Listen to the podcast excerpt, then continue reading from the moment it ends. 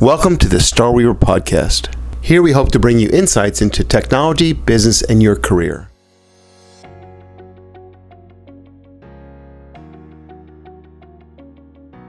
Thanks very much for everyone for joining us. So we got going a little late using the wrong streaming key.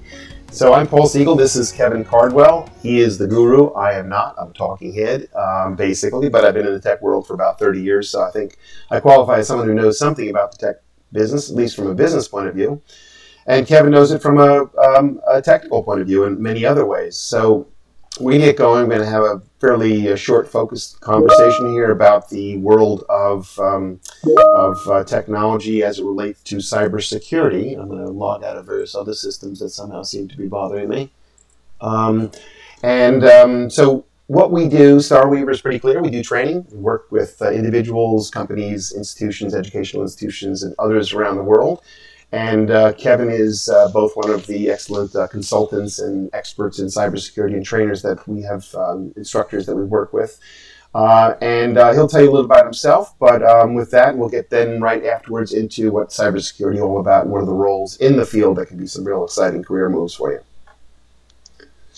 Okay, thank you for that, Paul. So, yeah, the main thing is my start in cybersecurity became after I got a bachelor's degree in computer science. And I went to Hawaii with the Navy, and they said, You got a degree in computer science, which was true. And they're like, We want somebody to work with a project for space warfare, so the Space Warfare Command, SPAWAR, and we want them to give us internet access to U.S. Navy ships at sea. So that was the project I got to work on with a civilian team took us six months. We had an East Coast team and a West Coast team. We won the race, I guess, if you will. You know, we were all teamed up, but it's like our side finished first. And after six months, we prototyped it on the USS Fort McHenry.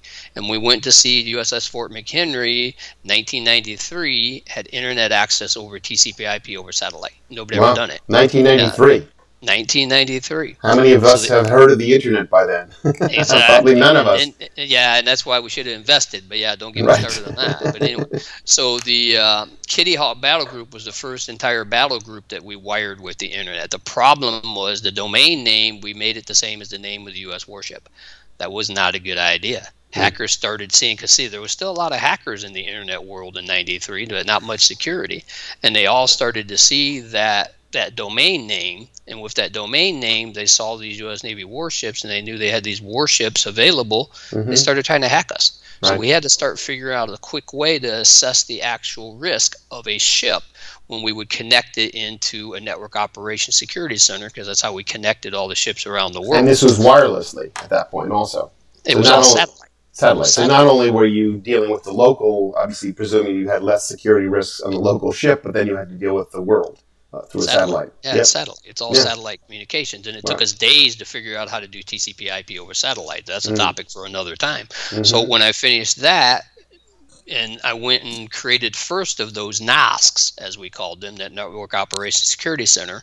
We built the first team in Europe that took care of all the ships in the Norwegian Sea and North Atlantic Ocean. We provided all their internet services, wow. but we had to know the risk when we plugged it in. So when right. we connected that ship, we had to have her done an assessment. So I led mm-hmm. the red team for that. First, it was the Navy red team, and then it became the DoD red team for six more years before I retired in 2005. Mm-hmm. And once I retired in 2005, I just started freelance consulting. Now I have two companies that all we do is specialize in cybersecurity consulting, training, and yeah. I've created multiple security operations centers around the world, digital forensics labs and certs and all kinds of other stuff. But that's enough about me. You have the internet, there's books, there's courses, there's all kinds of different yeah. things on me. Just search the internet. About half of it's true.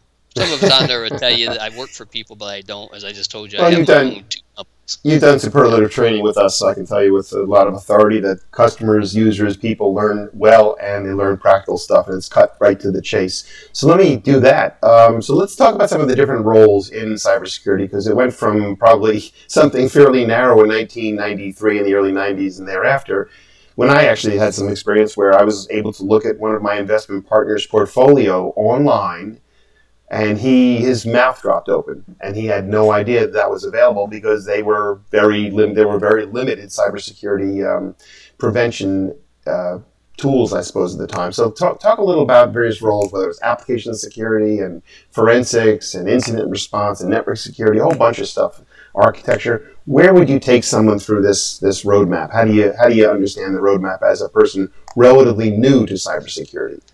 Well, that's a good question. And before I do it, I want to add a little bit to that because one of the things is, and people don't realize, I've trained thousands, probably more than thousands, maybe 10,000s when it comes to cybersecurity. Moreover, when it comes to doing assessments and stuff like that, the thing everybody has to realize is the process when we ran the DoD Red Team all the way back in 1999 when I led that Red Team, mm-hmm. we use the same process today when I train people. Mm-hmm. The difference is the tools we have available mm-hmm. and the targets. Right. So now where you're talking about, Paul, it's because all the targets. So everything's connected now. So since mm-hmm. it's connected now, it can be a target. Right. So like you're talking about, we didn't have that many different types of targets right. when we did it, but it's the process is the same. But the critical role for all this is is building your foundation. So before we talk a little bit about the path, let me talk about application sure. security. Yep. It's huge because we write poor software. Remember I told you I had my bachelor's in computer science. Mm-hmm. I was a software engineer. My master's is software engineering because I got tired of chasing semicolons at three o'clock in the morning. Anybody yeah. who's listened has been a C programmer, they know what I'm talking about. Mm-hmm. The problem is when we wrote code, we wrote it to work. We right. didn't write it for somebody who intentionally has the hacker mindset and sits down and tries to break it. Right. And that's what everybody does today. And mm-hmm. this code gets more and more bloated. Perfect example. We had the big SolarWinds vulnerability that just hit. And now we had all these SolarWinds vulnerability. We had the security giant FireEye breached, right? All these other types of people. It doesn't matter who you are. Right. You have susceptibility to breach because you forget about the foundations and the fundamentals and the basics. So at, the, at the core of it, we're talking about starting at the application level. level well, when you build the software that's on the software side, absolutely, mm-hmm. right? Yeah. So the attacker can attack any layer. So the application security is another vector, but every vector has to be looked at when we do, let's say, let's use like we do with wellness, holistic. You use a holistic approach to security. Mm-hmm. So it's all layers of the OSI model. And so here I've been doing all this training for years and years and years. And that's why after 25 years of doing all the offense and the pen testing, I still do it, don't get me wrong, but my books and my courses started concentrating on defense. Mm-hmm. If you put in the basic fundamentals of defense, you block the majority of the attacks. I won't go through all the attacks and stuff like that. Mm-hmm. But it's all about that. So as you look at application security, the problem is the code's too complex. Mm-hmm. It's too big. Mm-hmm. I always laugh and tell everybody Windows 2000, yeah, I mean it's 20 years, 21 years now. When it came out, they they bragged Windows 2000, 50 million lines of code. That's not a good thing. The more code, the more susceptibility to bugs, right? Mm-hmm. And that's why application security has a huge market. But mm-hmm. the problem with application security is you got to code. Mm-hmm. It's like I get my students when I teach for uh, Maryland or I teach for UCLA, and I tell them, you know, if you're going to be in computer science, you got to write code. If right. you don't like writing code, get out of computer science. Right. It's all writing code. That's what it is. Right. Application security, the better you understand code, the better you can actually test application security. Mm-hmm. And the thing is, people don't understand you only can do a certain level of application security from like pen testing type of stuff the best reference I can give on that is the OWASP, Open Web Application Security Project, right? They have the Application Security Verification Standard. And their first level, that's the only level that you can meet by pen testing. Everything pen, else pen testing is penetration testing. Yeah, for, for the external penetration testing. Yeah. So everything else is external, code review and all that type of stuff, right? You can't you can't do it. Sorry, internal. You can't do it with the traditional ways of pen testing, right? And that's the problem of application security. Mm-hmm. And that's why we continue to see every application have vulnerabilities. And that's mm-hmm. why, as we get toward the end, I'll talk more about the concepts and you know, Paul, because I've told you about it. We have to have a different way. Everything mm-hmm. we've done has failed. If anybody mm-hmm. thinks we've been successful, please contact me and let me know how we've been successful. When we mm-hmm. spent more than 100 billion in cybersecurity products in 2019, how are we successful? But anyway, we don't want to spend too much time in application security. Huge field though. But mm-hmm. those listening, you gotta like the code. If you don't mm-hmm. like the code, don't get into the application security. So mm-hmm. it's just not going to be any fun for you. Data loss prevention. Yeah, all our we got too much data, right? Data is everywhere. We wanted big data. It's here. We can't protect it. And that's the biggest thing. So you got to put in multi-factor authentication. You got to put in encryption. We're dealing that now with clients where we're trying to protect the data of countries. We're trying to mm-hmm. secure entire countries in Africa and all those types of things. And it's a huge challenge because everybody wants everything and they want it as soon as they click. And it's connected device. It's not just one device. It's your watch. It's, it's your it's your mobile it's phone. Everywhere. It's your computer. It's your your your pad. probably your sunglasses. I know actually there's, you know, obviously various sunglasses now that are connected, and obviously Google Glass was a project in that regard. So, so what do you do you think of that when you talk about data loss pre- prevention? Is that um, what if you were to draw a picture of how all these components, uh, data loss prevention, application security fit, fit together? What does it look like? The front application is the front end to the data. Mm-hmm. So when you write the applications, they got to protect the back end data. That's mm-hmm. the way we attack the back end data is we break through the front application. Mm-hmm. So that's why application security is so important because it gives access to the data. Mm-hmm. And that's why we've discovered that if it's in the public, Yahoo had the 1 billion record breach, all these other breaches, the OPM hack, all that type of stuff. You can't trust anything in the public. If it's mm-hmm. there, you got to have strongest encryption possible and multi-factor authentication set up for it, and one of them out of band because of the SIM card cloning attack. You just got to be smart about things. And what I tell people is, and they kind of are surprised when I tell them, I don't bank on my phone. Never, never bank on my phone the phone is one of the worst entities we have because it's always on, it's always available 24 7. Mm-hmm. And there's always, we found the entire exploit factory for the iPhones. Everybody thinks mm-hmm. the iPhone's so protected, stuff like that. It doesn't matter what the phone is. There's people out there that's going to find ways to breach things with all these different types of attacks. On so top of which, gonna, uh, it's like home networks and it's like home networks and phones. People call them things like Paul's phone or Paul's yeah. address. One, yeah, well, two, by default, iPhone does that. iPhone automatically names it you and your phone. Right. I know. Right. So the thing is, what I do is all my bank accounts multi-factor authentication. I have alerts. Integrated transaction a certain amount, I get two things. I get a text message and I get an email. That way, mm-hmm. there's two bands. So if they mm-hmm. get my SIM card, I still get the email. So mm-hmm. that's the only way you can do these types of things in the modern day. And remember, it's all related to when we started with the internet warships and we put them on the damn, you know, the Navy warship on the internet Mm-hmm. We didn't put the missile systems and the communication systems on the same network segment. So why is everybody putting their really secure private data on a public network? Mm-hmm. Makes no sense today, but people so, do it. So there's obviously, it seems like, and we all know this, there's kind of an unending number of roles. If you're getting into the field for the first time, where where do you start out? I mean, you've just talked about very casually for you, but for most people, for many people, obviously including Foundation. myself, you're talking about speed, yeah. fast fast forward. So where, where where's the foundation? Is the foundation? You, you, know, you know, this, Paul, because we've had this discussion many times. Yep. What do I see that I see when I built and trained Navy teams for years and years and years? I see a lack of understanding of the foundations. Right. And it drives me crazy that I'll get in, I'll get these people 10, 12 certifications. I don't care what they have. If they don't have a strong foundation, it's like if you build a house with a weak foundation, it'll fall eventually. Especially mm-hmm. I live in California. You know, we have some uh, seismic activity every now and then. If you don't have a good foundation, your house could fall. And that's right. what what I see missing is the foundation. And that foundation is TCP/IP. Mm-hmm. Think of it the way you learn to read. The best analogy I can do is the way you learn to read. Mm-hmm. You don't go grab War and Peace and start reading it. Right. You learn an alphabet. Once right. you learn an alphabet, you put letters together to form words. Mm-hmm. Then you start learning small words, and then you mm-hmm. take the words and put them together to form see spot run, small mm-hmm. sentences, stuff like mm-hmm. that. Spot runs fast, those mm-hmm. types of things, and then you read from there. So how you start in cybersecurity? Start with the alphabet of the cybersecurity, which is TCP/IP. Mm-hmm.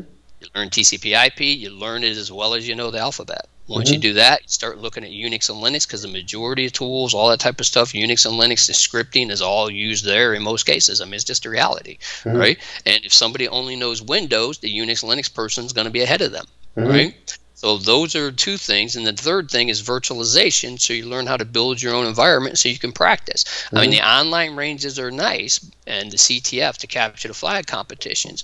But what I'm seeing, and I've been talking about this more and more, and I did it at the colloquium in New Orleans a couple years ago on the keynote. And what I'm seeing is we're doing a disservice the art of taking a router and switch and handing it to somebody and saying plug it in and connect it and make it work is lo- we're losing that art.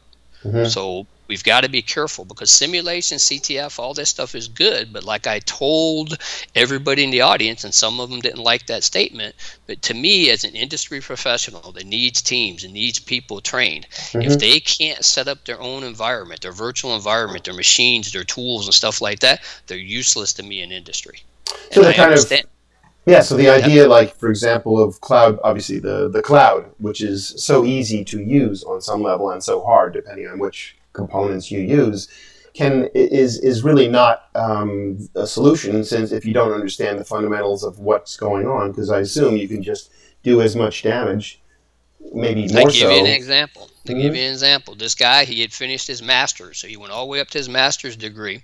I needed somebody underground, and I couldn't get there, so I talked to the guy, had a lot of good conversations, a lot of good answers. Sounded like he had a really good idea, stuff like that. Sent him in country, and he was to lead a team. A couple of guys that I had there that I had trained in the past, he didn't know how to set up and build his environment. They had Right. to help him build his tools and stuff like that. And you know, I'm paying him more because he's supposed to be the team leader. Right. So I get him on the phone. I'm talking to him, and I says, "Well, what's going on?" He says, "Hey, I've done TestOut simulations, I've done CTFs, I've done all this type of stuff, but I've never built my own environment." I was shocked Right. all the way up to a master's degree, had never built his own environment. And that's Right. why I wrote the book years ago, first edition, then the second edition, 2016. I'm building a virtual pen testing range because Mhm. that's where it's at. If you can't build, at least we got the beauty of virtualization. Right. The days are gone when you got to carry all this equipment with you. We used Right. to have three machines take 12 hours to set up a class. Right. Now you can do it in two hours because one machine can be all your virtual machines, right? Stuff like that. But it's a lost art. So that's still an important feature for me, Right. especially.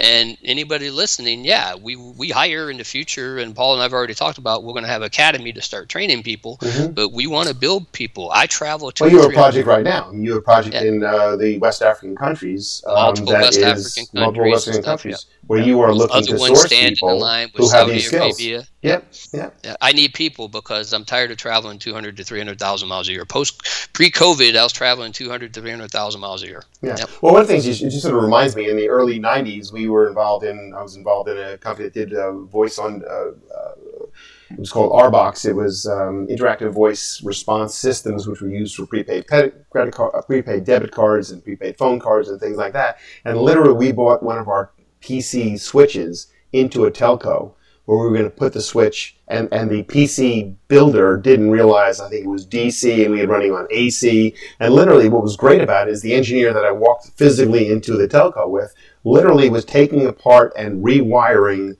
the computer, which was to me incredibly impressive. It wasn't like, hey, it plugs in, I don't, it doesn't work, I need to get help. It was, I'm an engineer and I understand how these things work. I'm not an engineer personally, but you know, you really understand the value of understanding the fundamentals because you can have a most incredible system if you can't plug it in, if you can't figure out what made it work, you're you're really nowhere. So you know, obviously, um, you know, just I was looking online earlier today and just looking at salaries and compensation for people in the field, and I was thinking, wow, this is a great field to be in. Just look at the numbers. Check out um, the Bureau of um, uh, Labor Statistics, the the numbers are between 2016 and 2026. So we go back a few years and go forward a few more. The average salary was uh, 99,000. However, if you look today in the New York City area, $130,000. If you look in, um, and that's an average with a range of somewhere in the Yeah. 74 to one 300 range. Okay. And, and you're talking, you and I talked earlier today, in this Canada, it's fi- 43 Canadian dollars an hour. If you look elsewhere in Australia, et cetera, et cetera. And the numbers of jobs are growing at astronomic, um, their numbers, they're just huge. So these, and you were talking about people that you need that can range from what, 20 to $160 an hour, right? Correct. Based So- on their qualifications. So qualifications. I've created multiple qualification assessment types of things Mhm. through partners and everything, and we've talked about it in the past and all those. Type we'll make some of those available. I think what, what we should do Yeah. is start making some of those available Yeah. on, on Yeah. Starweaver. with what Yeah. I've created, all this stuff we've talked about, the uh, siren range, all that other type of stuff, things Mhm. like that. Yeah, and I have the complete building a cyber warrior that you have available on Starweaver. If you remember, Yeah. that's the whole concept when I built the Navy team. And when I built the Navy team, I had sailors with two years, unaccompanied sailor coming into Europe. I only had them for two years. Mhm. We had to build a training program. So we Mhm. built a strategy and training plan, and in six months, they became mentors to others. Mhm. And I, that was from 99 to 2005. Yep. I've also used that now to build the first commercial security operations center in the country of Oman, build the first CERT in the country of Oman. So the strategy and training plan works because the key is for everybody listening, certifications are nice. They'll get you the interview, but you need to be able to answer questions in that interview. Right. So if you only study up and get the certifications, because I teach CEH and you know a lot of other types of certifications, Mhm. I've written several of them as well. But if you only study up and get the certification, you're not going to survive an interview Yeah. because this is perishable. Everybody laughs, but- but it's true. I spend every day in this, and that's you got to enjoy it and love to do it. If you don't, I tell and my nephew he stayed with me from 18 to 26, and now he went into construction. He's doing very good in construction because he got burned out on cybersecurity. Mm-hmm. But I told him a long time ago, if you get burned out, then don't do it. Right. You got to enjoy it. If you don't, you have to love what you do. You have to love it. Because the money you get old, and that's why I've done it as long as I've done it. I still love what I do. Yeah. I'm just trying to now, and we've talked about this many times, Paul. I'm just trying now to get everything online and share all that with everybody to get it out of my head because yep. it's been in my head and disparate places all over the place. Yep. But I just want to get it and duplicate the model and let everybody train and build yeah. their skills because we need people with what I call job skill specific skills. And the yeah. problem we have and this is where we in uh, my one of my companies cyber 2 labs we build custom training to the job skill because mm-hmm. the problem we have certifications leave gaps they're yeah. great don't get me wrong and we use certifications to help give us an assessment of where you're at when you come mm-hmm. and work for us mm-hmm. but it's like it only gets you part of the way there so yeah. the best thing i can say and then we'll move on and talk more some stuff is one of my best guys i ever had in the navy when he came to me straight out of boot camp he knew nothing about computers. He didn't mm-hmm. even know what Unix was. Mm-hmm. Within six months, he became my go-to guy in Unix. And a lot of yeah. people say, "Well, why did you still accept him?" Because he could have went communications, which is mm-hmm. what he mm-hmm. was trained on, because he was mm-hmm. in communications or IT.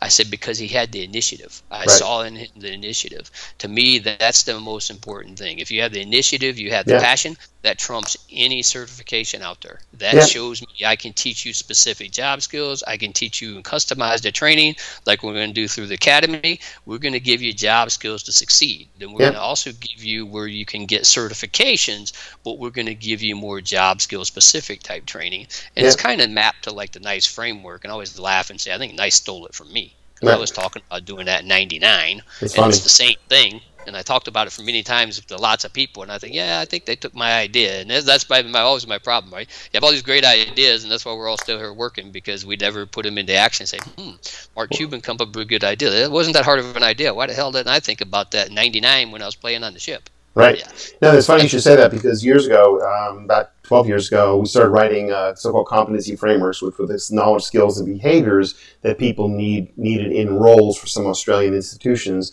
Started to do that you know, they couldn't believe that someone would sit down and actually write these. So we've written hundreds of them, and and uh, we're planning uh, the the next rollout of our platform is in January, late late this this month, and we're going to formally announce it in early January, and it's going to have those. And one of the things that we're going to, uh, I want to, we'll we'll talk separately about this, is putting in the the job questions. So there's a company that provides a bunch of sort of for tech for for in uh, Python and, and SQL uh, what uh, Facebook asks, what does um, uh, uh, what does what does Google ask, what does Amazon ask as interview questions, both in terms of logic questions as well as technical questions. And it's remarkable that if you, it, it's kind of like it, this is a version of training. You know, a test is yep. is training getting the answer and working through the problem is training, is education. And if you put it, focused it on to, to a career base, a job base, a specific role base, you really do learn an enormous amount and you learn how to both get a job as well as solve the problem. And as you know, that's what it's all about for most employers is helping people solve problems. Your other point about this, about grit, there's a book uh, by Angela Duckworth, um, uh, which I highly recommend to everyone called Grit it's all about that. It's about persistence. You don't need to be the smartest person on the on the, on the planet. My view, and I think Kevin, you and I talked about this as well. We're all on a there's a normal curve out there, and there are people who have genius of the Einstein type, and there's people who have biological and other challenges that make it in, very difficult, if not impossible, for them to move towards the normal area. And within this normal area, which is pretty broad, it's 96 plus percent if you look at confidence intervals of the people out there, us included. It's about hard work, and putting yourself in the right environment having the right habits that put you into that mode of being an ex, you know being excelling. So yeah, everything you're saying is is totally in line. So talk about you know so yeah obviously you know we bring someone in at a foundation level, you bring someone in at a foundation level, and now you want them to be that that go-to guy. Now you want him to be able to laterally move and vertically move. What are you thinking? What are you coaching him or her on? When that happens? Are you coaching them on um, uh, what what parts of cybersecurity universe? Is it more business issues, like understanding the business problem, the so-called business problem, it's government or education, whatever the sector is. But is it the business problem, or is it the tools and techniques, or is it a combination? Well, it's mainly the process. Right? Mm-hmm. So it's all the process. So it's so funny because I had to leave and uh, I had a contract going in the Middle East, and my great friend and business partner, colleague Wayne Burke, who we and he and I formed Cyber Two Labs together, he. Uh, because it was like I had to leave because I was going back for Christmas. It's like right. this time of the year and stuff. And he's like, "Yeah," he says, "I'm not going to do anything for Christmas, so I'll go in for you." So he went in to lead the team. So I left before he got there, and he came in and he went into the war room, which is kind of where we have the whole team at when we're doing our training or uh, assessments and stuff like that. And he goes in, and one of the girls is there that's on the team, and she's working and stuff like that. And he looks at, us, says, "What are you doing?" She goes, "I'm following the steps. I'm following the process." And he laughed and he sent me a message. He says, "Wow, I can tell they're trained by you because all they talk is process, and that's the key. It's process. It's a process-centric approach, right? Mm-hmm. And the other thing, just to mention about the skills, work in a team. So every time, and I love the universities. It used to be mandatory in some of the university classes, but they kind of went away from it. But I try mm-hmm. to do as much as possible. Teamwork and team projects. But mm-hmm. you can't work on this by yourself. It's too big. I mean, yeah, you can have people do that. But I had one guy. He was probably one of the most the great, best guy I ever seen. Like breaking into systems and stuff like that. Mm-hmm. But he couldn't work with a team. Mm-hmm. So I would never bring him on projects. And you know, John was his name. One time I asked him, Kevin, why won't you take me on projects? I said, you can't work with a team. I right. said, you don't lift anybody up. Right. And I, the best analogy I use, and it's funny because I used to like basketball and all that type of stuff, and the goal is always to, as a basketball player, lift the, lift the rest of your team up, right? Mm-hmm. That's why assists are such a big thing and stuff like that. Mm-hmm. It's the same here. Right. The team members that help lift up your team that's the ones you groom to learn about the business side and stuff like that. So the way we work it is the ones who continue to add value outside of whatever we're providing them, because that's the reality. Mm-hmm. If you only do what's required, you're not going to move up. You're not. You got to go above and beyond. Mm-hmm. That's why it's great with the Starweaver platform. We have the other courses, stuff like yeah, that. Yeah, we have a live labs. Yeah, the live labs coming up in next, uh, has the capability days. to yeah the Siren platform has the capability to assess and we can see what they've done, how well they've done, stuff mm-hmm. like that. That's how you identify people and move them up. So when I train and I tell managers, I tell them the same thing. You know, giving uh, Africa, for example, they said, well, they don't like online training. I said, well, I understand that, but we'll give them online capability. And if they use it, we identify the people who use it when those special conferences come up, special training come up. That's who you reward. You reward the people who go above and beyond to lift the team. And that's the whole goal of the whole concept, mm-hmm. right? So the example I'll give you is I, I, was given from Ministry of Manpower in Oman several years ago. Mm-hmm. I was given 10 people straight out of university. So they had a bachelor's degree, just finished it in whatever they called it. I, I, I information science, some, some like IT related. Right. And mostly theory based. And they gave them to me and says, train them to be SOC analysts and see if you can get them jobs. In four months, I trained all 10. Mm-hmm. And six of them went into the SOC analysts and became SOC captains. Mm-hmm. Two of them still went in SOC analysts. So six out of eight made SOC captains. Two wow. are also SOC analysts. But the other two were so good, I put them on my team. And for yeah. 18 months, I built and trained them, and it was perfect. For 18 months, we got 10 to 15 assessments a year, government and everything else. I would fly in, meet with the government agencies, stuff like that. Right. I would fly out, they would run the process. They'd do everything. Right. I'd come in a week or so before the end, would wrap up, would do virtual calls so I could run multiple teams at the same time, which is my mm-hmm. goal all the time. And then when I would come in, we'd wrap it up. And it was great for 18 months. But after that 18 months, because we built their skills so well, the second largest company in the country saw mm-hmm. them offered them amazing packages for their family. And I told them, I said, look, my job is to lift you in your skills. I said, I have no problem with when the second largest you know, company in the country, responsible for 35% GDP of the country, comes in and offers you a package. I can't match that. Go with right. what works for your family, and that's what I told them. And that's my job is to lift their skills. If they right. leave and go elsewhere, I'm okay with that. That's right. my job to do that, right? And they did. And now since then, I haven't really done any work in Oman because I just don't have time to go over there, and I don't have anybody I've trained and built there locally. But yeah. that's the concept. You lift up their skills, and if they leave you, you know that's the reality, and that's fine because the Navy had that problem too. Yeah. They met with me, and they're like, I think I was a chief or a senior chief. And they're like, chief or senior chief. They're like, what are you doing? You're giving these people all well, these skills. They're going to leave the Navy. I said, right. look, it's my job to run the Network Operations Security Center the best I can. It's right. your job to keep them in the Navy. I right. mean, I'll do what I can, but you have to explain to them the benefits of staying in the Navy. And the majority, I'd probably say 80% stayed in the Navy. Yeah. One of them think, went on and did uh, five years as the White House communications and the tech lead for that. And mm-hmm. now he's uh, retiring pretty soon and going to join my team. So, yeah. Right. Well, that's just, just kind of an interesting point because, you know, many employers and, and frankly, many individuals entering an environment have entered an environment and they say, look, there's no real culture here of building me up. And my perspective is get out because you're in the wrong place. If you're not in a place that's willing to lose you, then they're not able to retain you. And the way we function in our organization is really, and I think everyone who's been on our team as a result is, is really excited about it, is we want to give people the capacity and the, uh, the uh, autonomy to fail and then to fix that quickly but to, to put responsibilities on top of people and then collaborate. I, I say this every morning when we have our team stand-ups.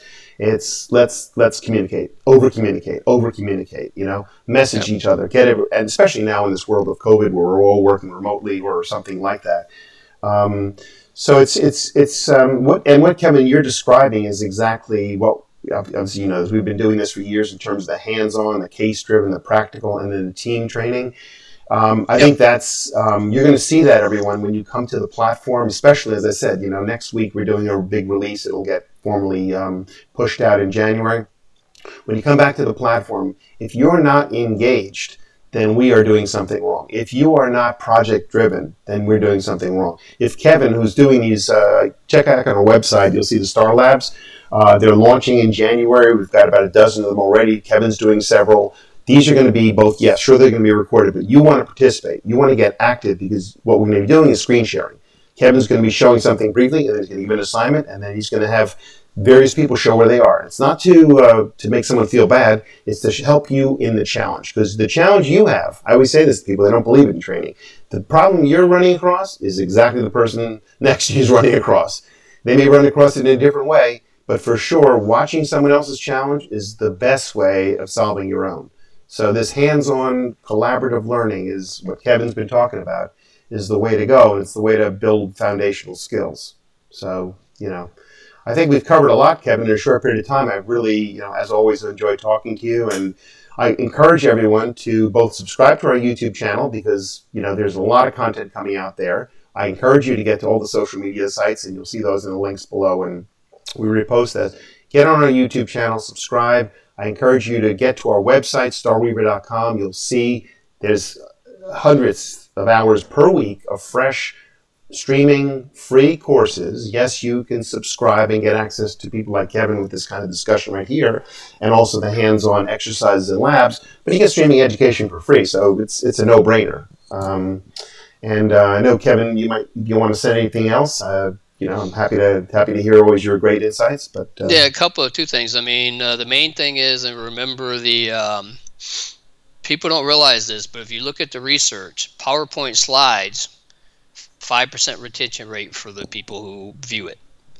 Hands on, fifty percent. Yep. Training others and helping others or teaching it, ninety percent and yeah. that's why it's so important that you do it across the board, right? The different yeah. things, and just a couple of the quick things to add, and it's Please. kind of frustrating for me.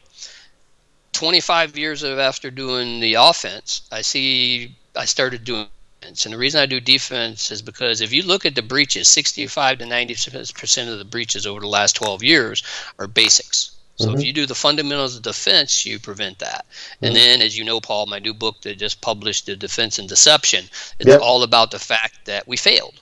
And since we failed, we need a better way. And the better way is putting in decoys or triggers all around your network. So we're going to put a link to that. We're going to put a link to your Amazon book on this um, this recording, so everyone will come back to this, come back to our channel. We'll make sure we've got it. And I'll actually, Kevin, I want you to do um, uh, later today. We'll just do a little. I'd like you to do like a two minute promo in your book, and then we'll put that as a, a YouTube recording out there because I think it's you know this is great stuff, guys. This is not this is not someone who's kind of just moseyed into the cybersecurity field because it is high paying. Yes, it is. It's because Kevin, as you've heard, has been passionate about this since uh, before the internet was a commercial thing. So you know you got to love what you do. You got to be good at what you do, and you got to get good advice from people like Kevin who can um, who can steer you on your course.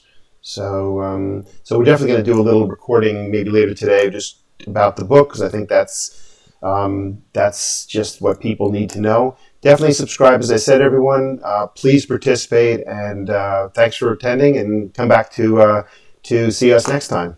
Thanks again, Kevin. Appreciate it. No, you're welcome. Thanks okay. a lot for having me. Yep. Thanks for joining us today, and don't forget to subscribe to our podcasts. Also, visit us at starweaver.com where you can get much more information about what we do and how we can help you in your career. See you again next time.